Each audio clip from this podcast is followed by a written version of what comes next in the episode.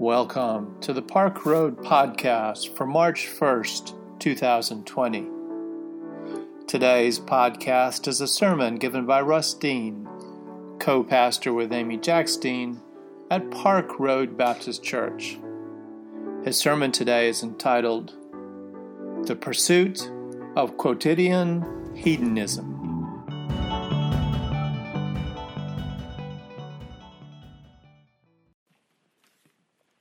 When I read again this story of David and Bathsheba, Bathsheba, the leader of a nation spying on a beautiful bathing woman and shamelessly taking her for his own sexual pleasure, having her husband killed to provide cover, I thought about that man who said he used to love to go to church as a child because he was raised in a very conservative home, and if not for the Bible, he would never have gotten to read anything about sex and violence. That's a true story.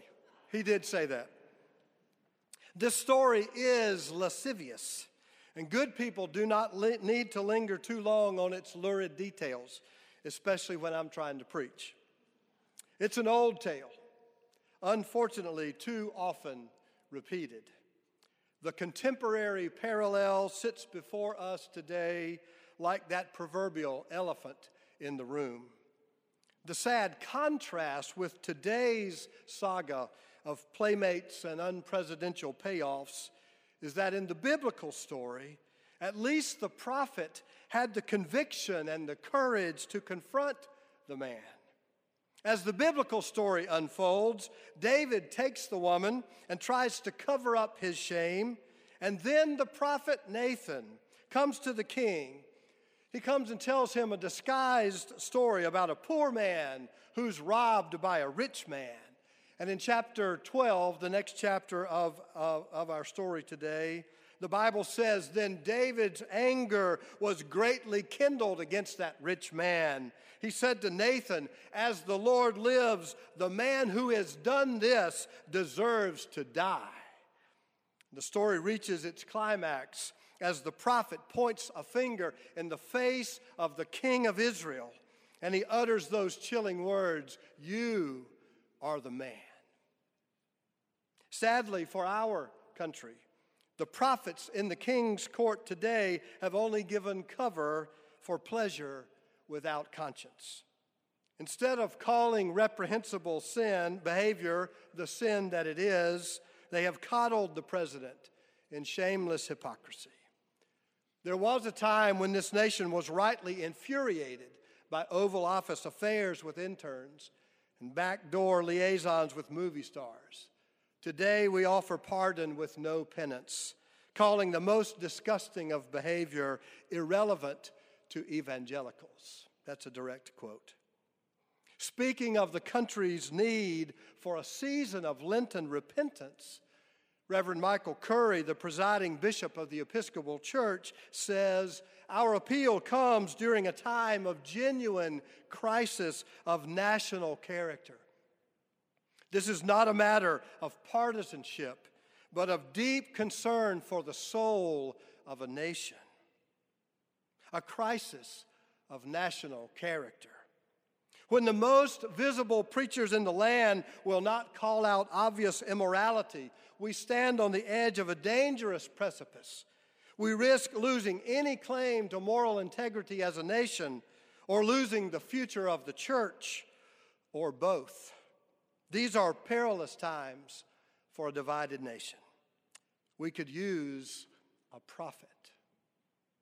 Now, I need to stop and tell you that recently I've been writing my sermons in part by voice texting into my phone. I'm walking around walking the dog and I'm thinking about Sunday sermon, and so I'm writing my sermon and then I upload it to my computer to edit and print. As I spoke those last words, we need a prophet. Apple's translator named Siri either misunderstood my southern ease or perhaps she just has no theological insight. And what Siri heard was we need a prophet, P R O F I T. Hold that thought. It would be easy to spend a sermon based on this text, condemning the lewd, immoral conduct of one politician. That contemporary situation is a biblically appropriate illustration. And given all that is at stake today, nothing less than the soul of America, it would be a legitimate theme for a progressive pulpit, actually, for any pulpit. Pointing the finger at one very unpresidential act would be appropriate. It would also be far too easy. The threat to the soul of the nation is not just the immoral character of one politician or a few politicians or a few pastors or pundits. The threat is much greater than that. And the threat is not mostly one or several gross examples of pleasure without conscience. The great threat to us all is us all. The threat to Israel was not that David was single handedly responsible for the sin of his nation. The threat was that he represented what his nation had already become. The threat today is not one licentious liaison so indecent that it could also cripple the nation. It is that we may have become so comfortable in our own convenient lives that we cannot see decency, integrity, morality slipping away. Pleasure without conscience.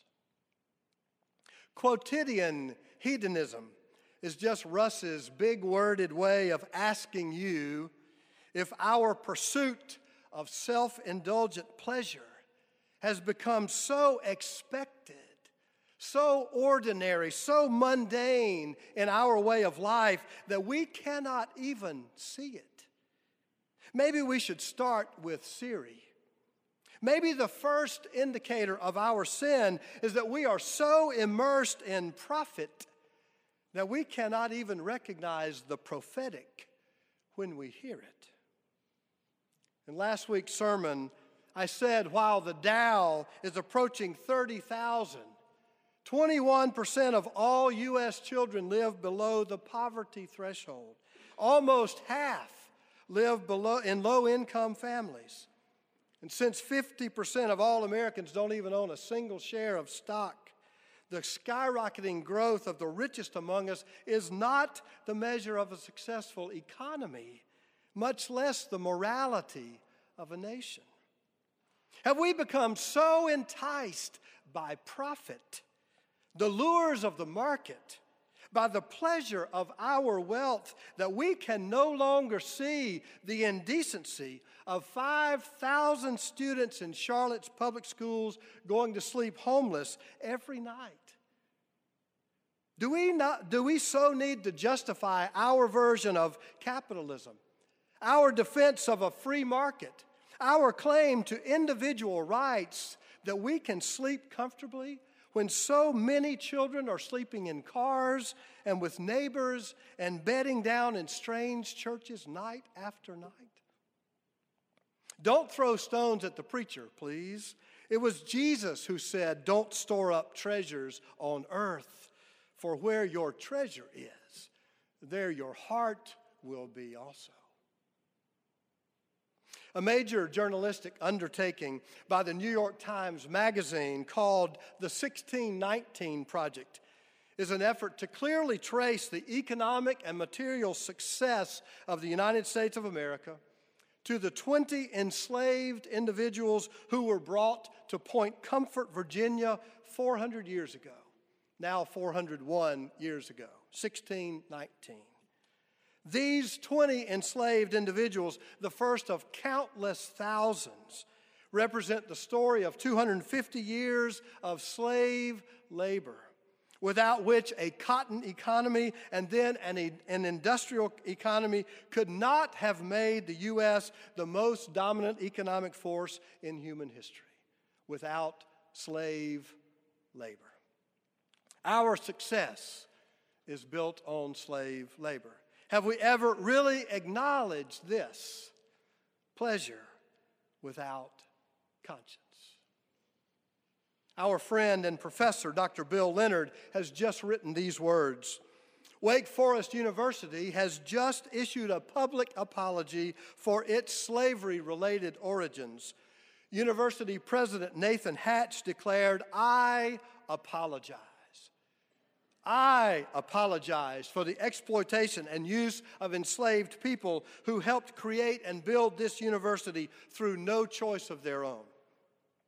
That very personal apology for slavery reminded me of a prayer of confession that I wrote years ago that invited this congregation to apologize corporately for a then recent tragic killing of an African American teenager on a Charlotte street, and for the exploitation of minimum wage workers, and for the heartless materialism that demeans rich and poor alike.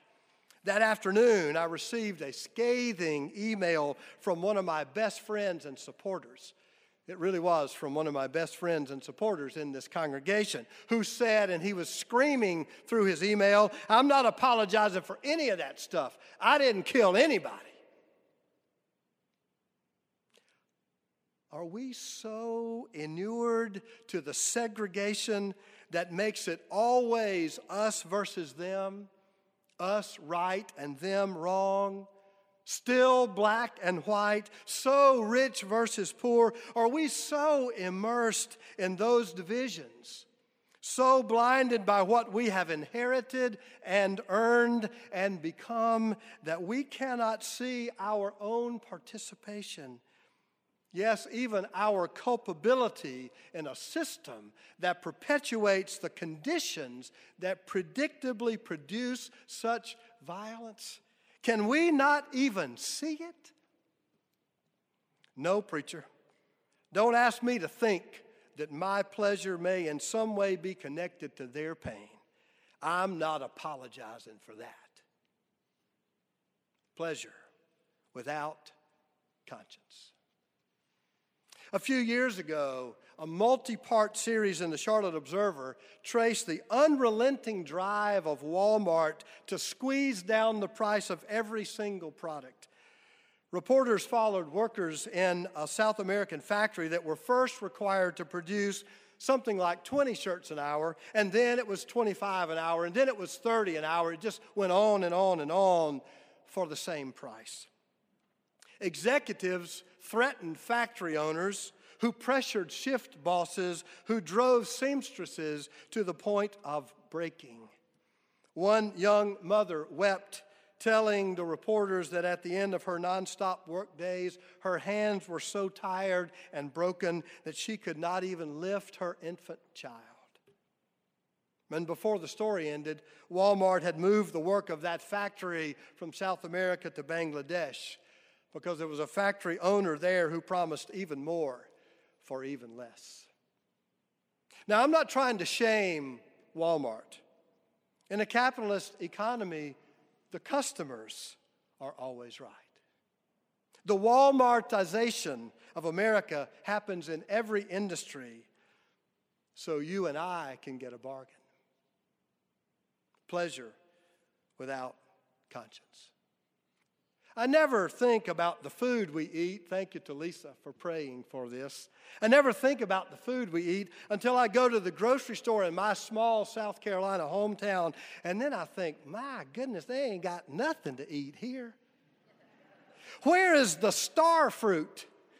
What in the world is star fruit? Whoever ate that stuff? And no kiwi in Clinton, South Carolina. And they don't have fresh blueberries in February. Can you imagine? Down the road at my favorite Taj Mateater, I can get corn on the cob and fresh strawberries and a dozen other fresh vegetables that I cannot even identify by name.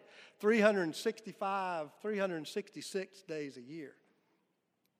But when's the last time I even thought about the migrant workers, too often derided as criminals and freeloaders who work thankless hours in boiling conditions, who live in substandard housing and work for substandard wages to provide anything I want to eat any day of the year. When's the last time I had a thought of gratitude for the people who put those vegetables on my table? pleasure without conscience. The dictionary says conscience is an inner voice guiding the rightness or wrongness of one's behavior. The life of Christ invites us to think of conscience as knowledge tempered by morality, awareness widened by compassion, attentiveness deepened by gratitude. This is an amazing, wonderful world. And you and I are among the most fortunate human beings who have ever lived on the face of this planet. Beauty and abundance make our lives pleasurable in almost every possible way. The least we can do is be aware so we can be grateful. We can think before we shop, study before we invest, vote with the poor in mind. We can read widely. We could change the channel. We could listen, and say thank you. We can tip the housekeeper, wave an acknowledgement to the garbage collector. The quotidian hedonism we have already achieved has at least the potential to make us grateful. And gratitude will make us more thoughtful, compassionate, moral human beings. May it be so. Amen.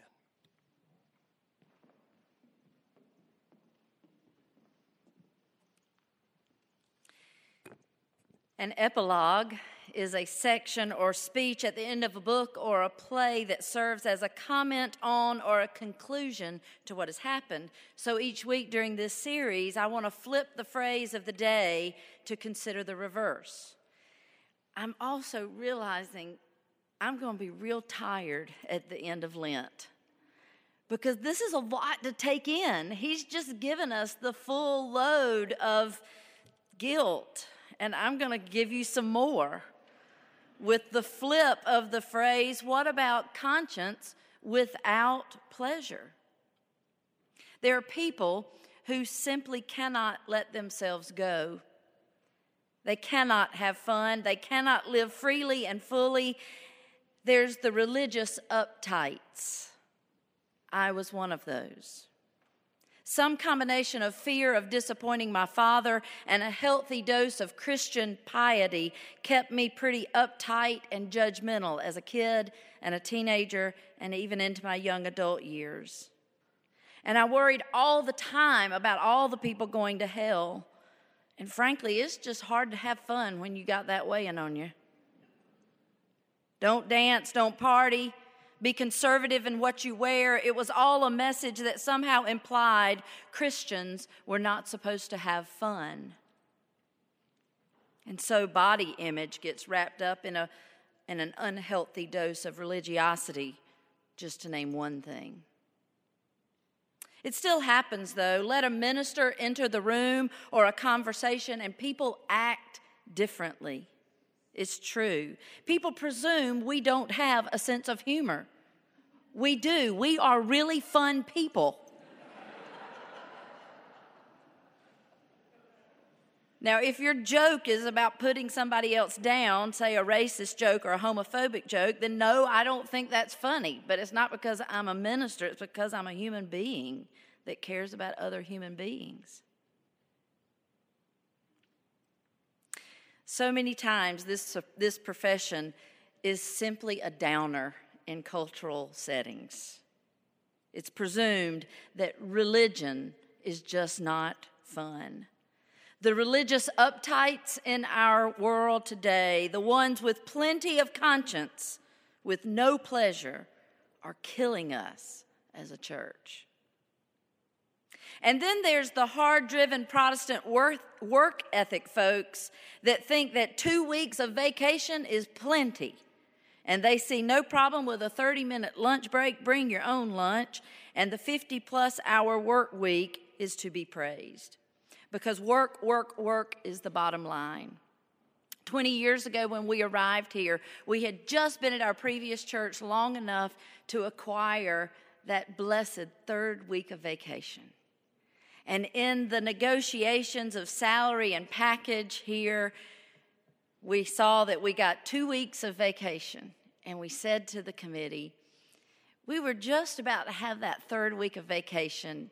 And after all these years of experience leading up to this, would you all consider giving us three weeks of vacation? And they said, No. it would take five years, according to the policy, for us to get that third week of vacation. That's rough. I'm not going to lie. I'm very grateful that after one year here, they gave us the third week. And now we have four. After 20 years, it feels like we might ought to have more than that, but I'm not going to complain. Google has learned how to have fun even at work. Russ's cousin works for Google in the heart of New York City. He took us on a tour when we visited there a few months ago. They have nap cubbies. I keep dreaming of Helt Hall as my na- new nap cubby. I've not done it yet.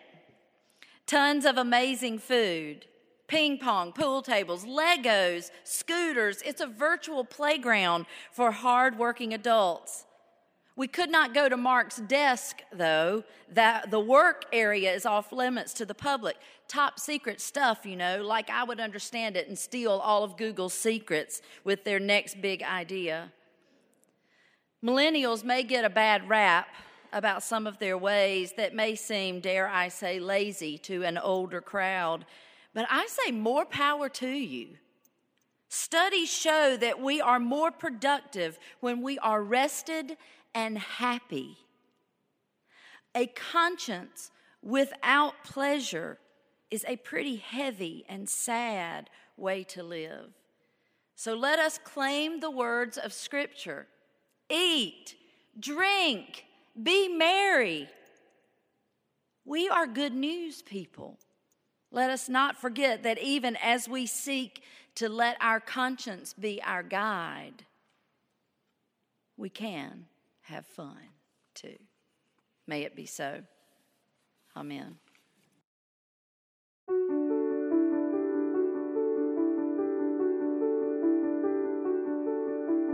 We invite you to learn more about Park Road at parkroadbaptist.org. Park Road is a progressive faith community located in Charlotte, North Carolina, encouraging independent thought, community service, social justice, and interfaith understanding. Today's podcast was produced with production help from Hugh Ashcraft, Brian Smith, Bruce White, and Rich Dower. Our theme music was composed by Brandon Michael Williams. Thanks for listening. Grace and peace to you.